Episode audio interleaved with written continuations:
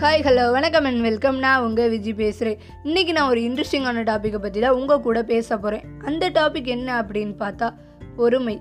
பொறுமை ஒரு மனிதனுக்கு மிக அவசியமான ஒன்றுங்க. அது உங்கள் எல்லாத்துக்குமே தெரியும்.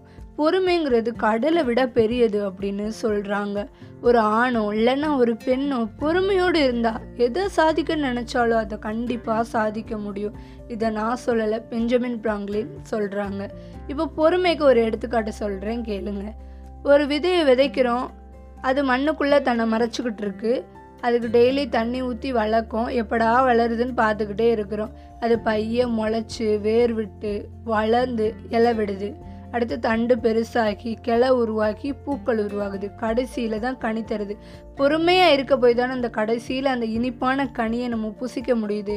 பொறுமை கொஞ்சம் கசப்பாக தான் இருக்கும். அந்த கசப்பை நம்ம அனுபவிச்சா தான் எதிர்காலத்தில் ஒரு வெற்றியை பெற்றுக்க முடியும். ஸோ இதை தான் நான் உங்களுக்கு சொல்லிக்கிறேன். நீங்களும் பொறுமையாக இருங்க. வெற்றியை பெற்றுக்கொள்ளுங்கள். மீண்டும் ஒரு புதிய தகவல்களுடன் உங்களை சந்திக்கும் வரை விடைபெறுகிறேன். டாடா. Bye bye